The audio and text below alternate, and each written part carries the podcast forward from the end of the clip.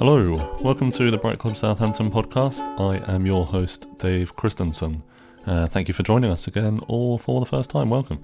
Uh, so, just as a recap or introduction, we at Bright Club Southampton we host a comedy night every few months in Southampton, and the special feature of our comedy night that we host is that we get researchers to do stand-up comedy about their work and about their lives, and uh, yeah, we uh, we have a fun time, and then we come and get them over to record podcasts, interviewing each other.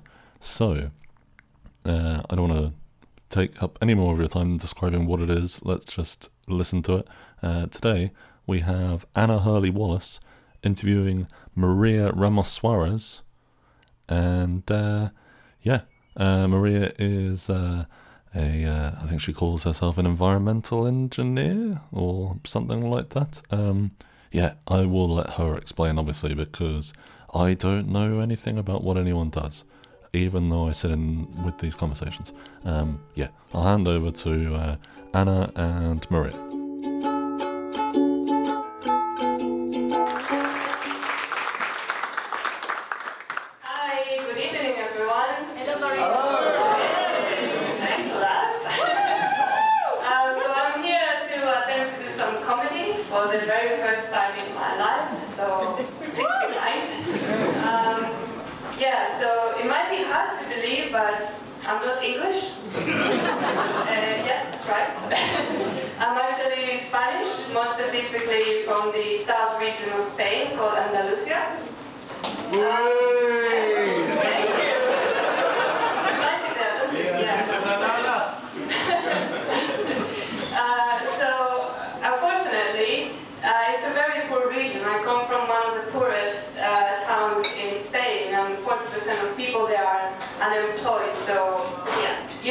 Here.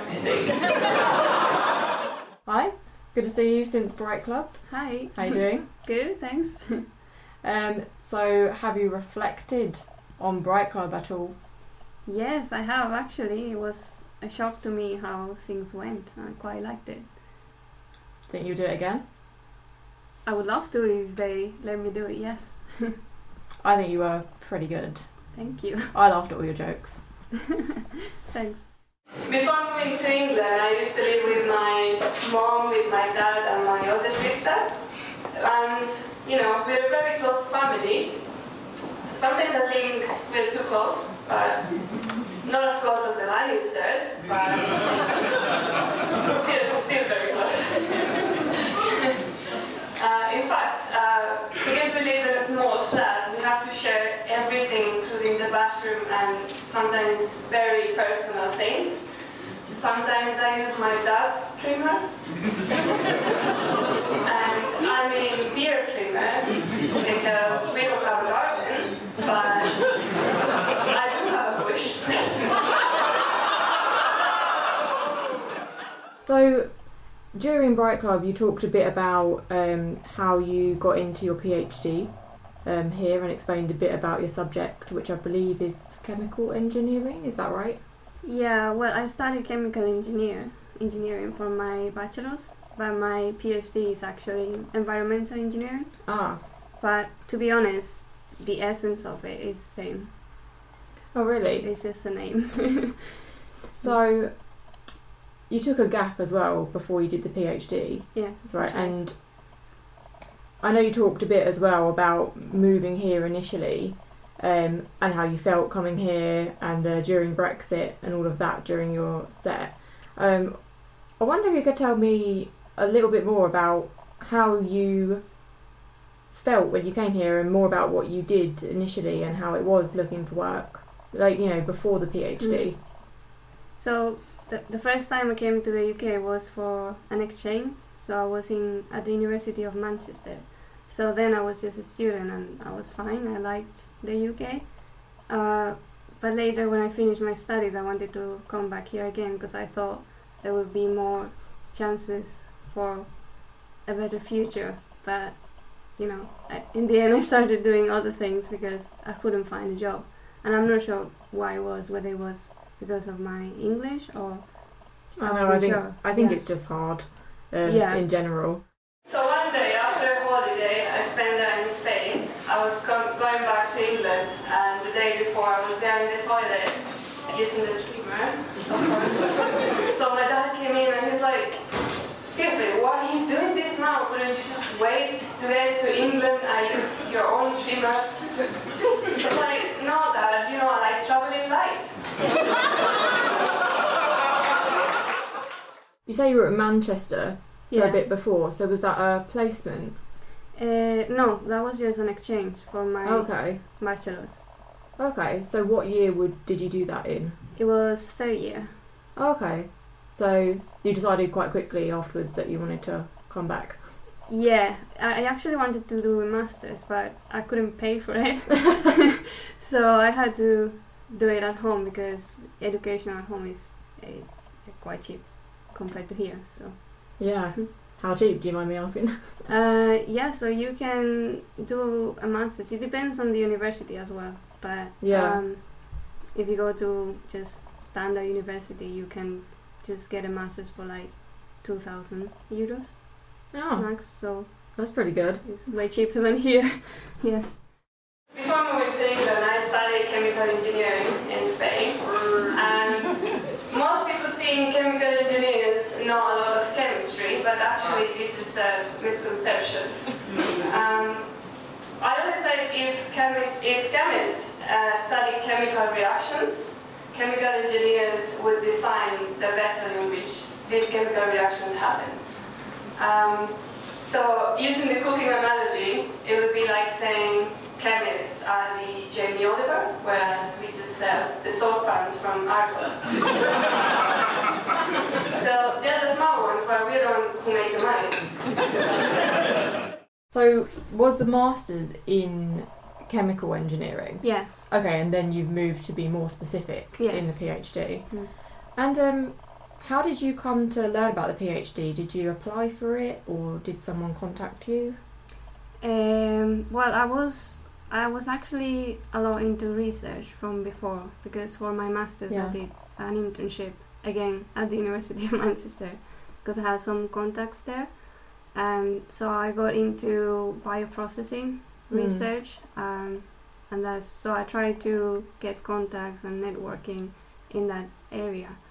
Um, I was almost about to get a PhD at the University of Manchester, but we were not successful with the interviews and the application, so uh, I kept searching like in other universities as well. Yeah. So I came across a position here in Southampton, and it was very similar to to the things I wanted to do in the other university too. So I'm like, why not? Yeah. And also people tend, tend to say, oh, uh, you're a chemical engineer, so why don't you cook meth? Is this illegal? Really? Immoral? I mean, seriously, if someone asked me that question again, I'd be breaking mad. How does um, Southampton compare to Manchester? Well, university is good. I like it. Actually, I like I like it more here in Yeah. terms of research. I Mhm. think Southampton is quite good for a small town. But then, yeah, Manchester was way more fun. Oh, really? I would say, yeah. More stuff Yeah. to do, more going out. yeah, yeah, yeah. It's the balance, definitely.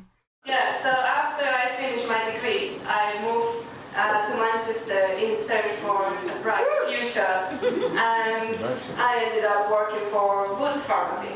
yeah, that was also the time in which UK had the referendum for Brexit. so, yeah, it was a very hard time for me because I was an engineer working for Boots, and also I kind of felt unwelcome in this country, not anymore. so yeah, I was, I was So I said, okay, don't worry. One day I'll just have my revenge. Really.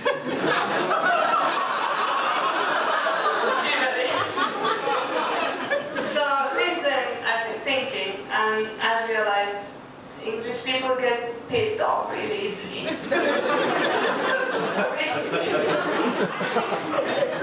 fact, I just need to state one fact for you to get angry. Princess Diana is dead. So, when you first started the PhD here, then was it how you expected? Mm, in, in which way? So, The work or all of it really. the work was yes exactly how I expected. Mm. Is I knew I would do a lot of lab work, a lot of uh, analysis, and this is exactly what I'm doing. So it's exactly the way I predicted, um, and stressful as well. But in terms of um, atmosphere at the university, is actually better. So Oh, really? yeah, I was surprised because there was so many um, like extra curriculum activities that I could do at university, and I yeah, I like that. Yeah. Do you find you get the time in to do the extra? It's tough, but I try. yeah. So eventually, I finally got accepted at the University of Southampton. So yeah, I was very happy. Like, yay! Finally, I'm gonna be a researcher. My dreams are gonna come true. And then I moved to Southampton.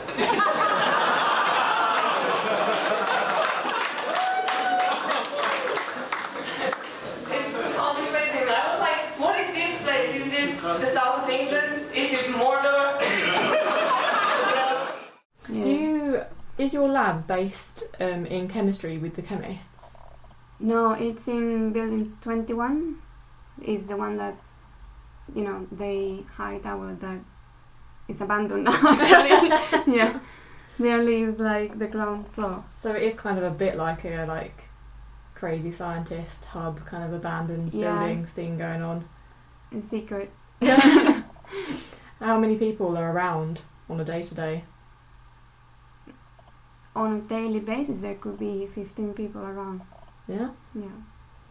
Are there a lot of people doing similar to um, what you're doing? So, can you just explain to me quickly again or briefly what you're exactly doing?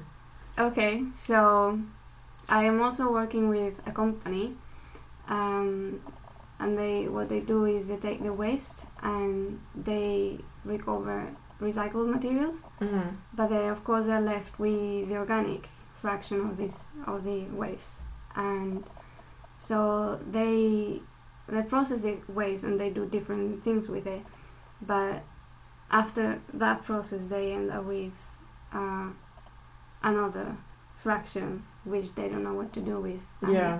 So they asked me, "You want to do a PhD on this?" I'm like, "Yeah, why not?" so I'm trying to produce like useful things out of it, like methane, um, hydrogen, and biochemicals. Yeah. So Or you mainly can use them. biochemicals. Yeah.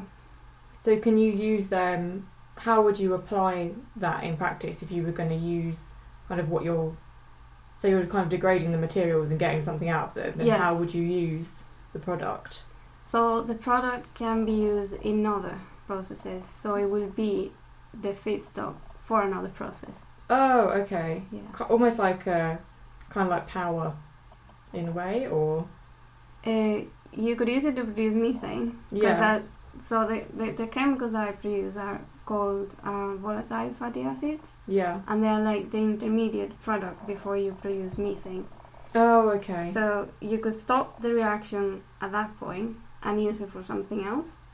Mhm. Like for example, you can produce bioplastics out of it, Oh, okay. or you could continue and produce methane instead.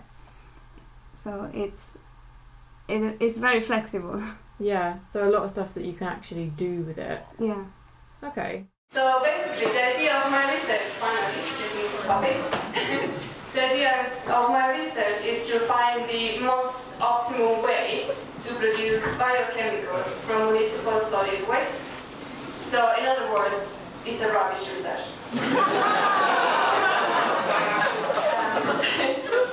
so, part of this fraction is mainly made of food waste, and some people argue, okay, why don't you just reduce the amount of food waste? And of course, that's a very good argument. You should definitely stop throwing away your edible food. People think it's very important. Um, but there are all these things that you can't eat, like I don't know, you have potato peels, chicken bones, tea bags, very important in this country. yeah, so there's a lot of ways that you can't really do anything about and it's organic and it's, something you can do with it. I mean, you wouldn't need any of that stuff, would you? But you kind of look like you eat potato chips. Um, I'm really interested to know because it's a big topic at the moment. Um, trying to preserve our wonderful environment, Yes. and I know that part of the reason that you're doing your PhD is because you care about the environment. I mean, how much of an impact do you think that your research could have? Well, possibly not that much. it depends how well it goes, I guess. Mm. Um, at the first stage of my research, so I can't really predict what's going to happen. But I guess if I can help, you know, the scientific community in in this area to Mm. optimize this process, Yeah. then and also if I can look into the economics of it because a lot of academics just focus on yields but they don't look at the economics of the process Yeah. so companies are not very attracted to it because it's just a waste processing yeah. thing and obviously it's not So that's a big kind of gap in academia that you highlight there is that you're getting these outcomes that are good and your experiments can be Mhm. working, but how do we get people to listen? hmm Do you think it's a case of trying it out, maybe like you say in a local area, and then kind of proving that it can work, and then Yeah. scaling it up? Yeah, that, that's the best way to do it. In fact, the company I'm working with is what they're doing, but they still have some issues that they need to tackle, like Hmm. the one they gave me. So Yeah. So a lot of potential there then, yeah, especially with the company you're working for. It's good to hear that somebody cares. yeah, yeah, because they they can get money out of it. That's why. So But do you think that's a bad thing that they just do it because they can get money out of it? They should just do it because. well, it's a company, so Mm, that's True. what they're there for. Uh, so these biochemicals are butyric propionic and acetic acid, and these are in my field known as VFA, volatile fatty acids. Um, but actually, I'm not very happy with this name because after a while and research, I realized they're actually not volatile. They just name it like that because they are the least non-volatile among fatty acids. so that was a very confusing time of life. I figured it out. And you probably already know acetic acid is one of the main components of vinegar. Uh, so when people ask me, okay, can you just you know, summarize your research in very simple words that I can understand. I always say, okay, yeah, I basically pickle crap. yeah, You say you're in the lab quite a bit. Yes. How long would you say, kind of, per week that you spend in the lab? And what are you what are you doing in the lab? Okay, so when I'm doing experiments, um, I have to go every single day of the Yeah. week. So, but technically, on the weekend we can only be there if there is someone else as well, because we are not allowed to do lone working. Oh, like so, a more high up supervisor who could help you if there was something. Yeah, there has to be a colleague or someone, but there is always someone because everyone is kind of trapped by their bacteria, and they have to feed them, same as me. So there, there is usually someone, even during Easter closure, Christmas closure, there is always someone in the lab. So there is no problem. yeah. Um, you say you look after the. Is it the bacteria? Yeah. Is that right? Yeah. Um, so do you, do you just watch it, or are you doing something? to it? uh, no, no. Actually, I do have to feed them because I um, basically what I do is we run bioreactors, so we can run it in in a continuous way. Mm. So that means that we have to feed in the feedstock, which Yeah. is the food for the bacteria, yeah. so to speak. And then you obviously have to take samples afterwards. So Yeah. So it is actually like having like a child. or pretty something. much, yeah, yeah, pretty much. yeah. I was wondering kind of initially what you meant by that comparison when you said it before um, in your comedy set. Yeah. But I can see what you mean now that you just have to just be there and continuously, Yeah. literally looking after it. So yeah, so it's amazing to see uh, how bacteria can transform something useless basically into something useful for us. Uh, all I need to do is sit, watch, and make sure they don't die. So yeah, it's basically like babysitting my little cousin. Same thing. Rosa, get on that window. yeah, it's very dangerous stuff. Um, have you had any instances where something's gone wrong and you've just like lost a sample or had to go back and repeat? um, well, I've been quite lucky so far. Yeah. but I messed up my colleague's experiment once. Oh. so that's not great. so I guess I'm more careful with my own things. What Yeah. did you do?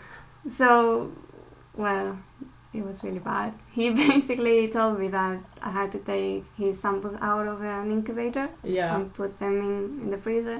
Very easy task, but he did not specify which incubator. And I assumed it was one, but he meant another one. So Oh dear. yeah, I took the wrong one, so that Oh, wasn't wow. great. But apparently he just started the experiment the day before, so it wasn't like Okay. It's it wasn't like bad. a long experiment, thankfully. So, Yeah. yeah, At least uh, you won't make the same mistake again yourself. If you tell someone, I'm sure you'll be very specific. yes. I'll be like, okay, which incubator, which lab? Are you talking about our lab? yeah. For environmental engineers like me, all companies like BP, Shell are like the enemy. Not only they make profit by polluting the environment and contributing to global warming, they use dead dinosaurs. yes, but imagine poor Littlefoot, he spent years looking for the Great Valley and he ended up in your car's engine. Yes, and the biggest irony is when we make dinosaur toys made of actual dinosaurs. How do you explain that to your kids? That's seriously fucked up. seriously. Is there? This might be a bit of an out there question for you, but if there was like a second topic that you could have picked to do your PhD on, is there something you would have had in mind, or was it always this? It was something very similar to this. Yeah.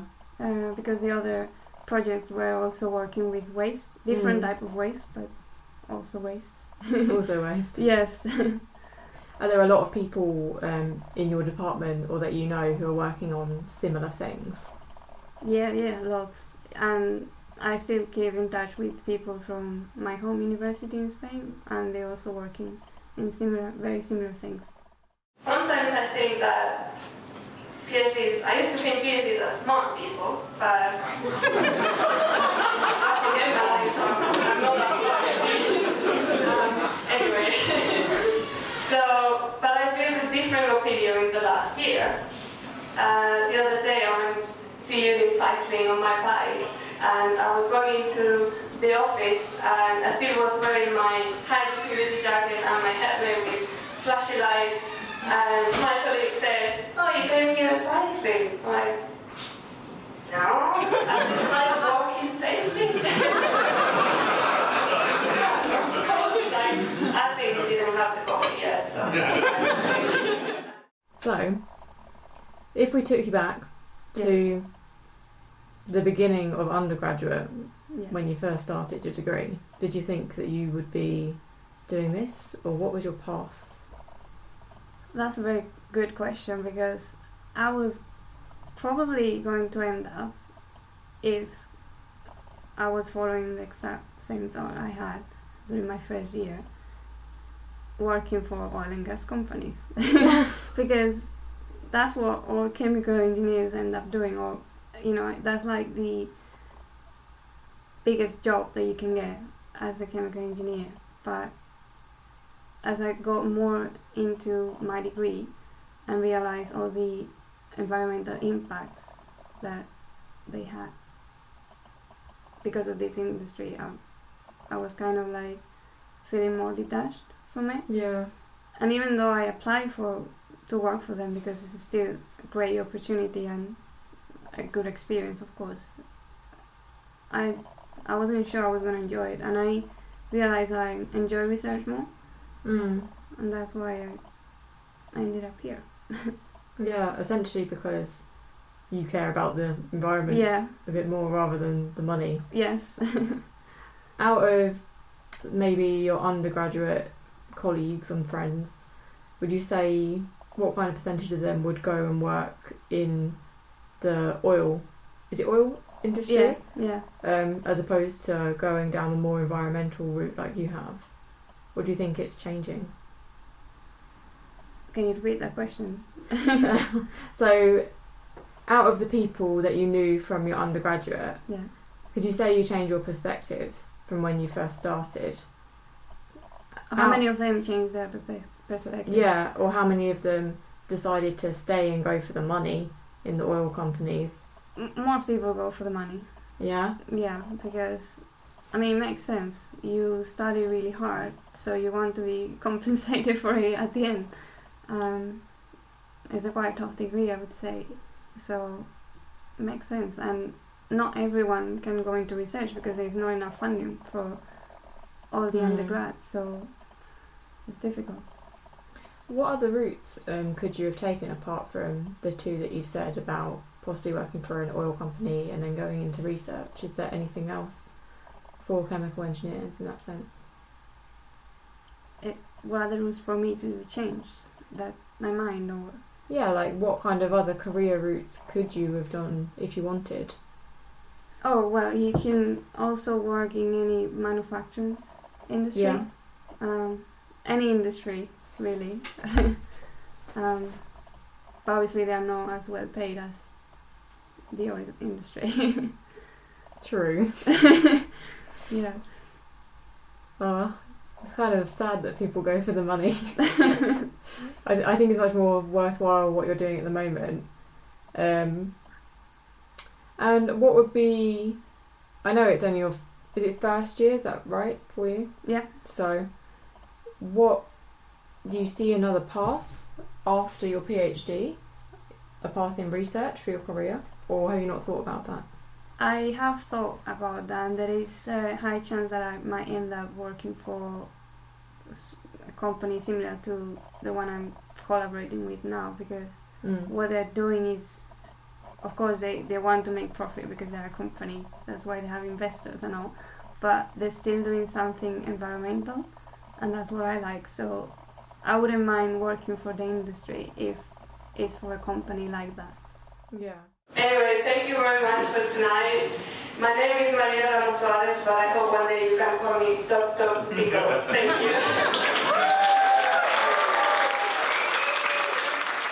Well, it was good to see you since Bright Club. thank you good Lovely. to see you too yeah, lovely, as remembered. Uh, hope to see you again soon. And good luck with the PhD. thank you Hello again. Uh, thank you for listening all the way through. I hope you enjoyed yourself. Uh, come back again for more podcasts and listening to interviews with more cool academic people. Um, yeah, thanks. Uh, thanks also, obviously, to Anna and Maria. Um, yeah, that was uh, that was fun. Um, and uh, I look forward to uh, sorting out the next episode with Maria interviewing somebody else. I don't know exactly who that will be yet. Haven't worked it out. But um, don't worry, it will happen soon. Uh, yeah, I don't have a lot else to tell you about. Um, go find our stuff on Facebook and Twitter and our website and wherever else you might be able to find stuff about Bright Club Southampton. And um, yeah, um, don't just listen to this episode, listen to others and uh, subscribe to us on whatever your favourite podcast find up thing is. Um, yeah, we really appreciate uh, having you listening and uh, hopefully giving us some feedback. Uh, and then also, hopefully, you have listened to how great Maria was and how great the audience is because they were really laughing. I mean, she was great, obviously, but um, they're a friendly, friendly audience. So you guys can all be as funny as Maria was and have as much fun as Maria had. So um, if you want to do that, then get in touch with us and come to one of our training sessions coming up. We're going to have training sessions uh, within the next uh, month or so, and um, give people a lot of preparation and help to then be performers at our, either our next show or the one after that in the next few months.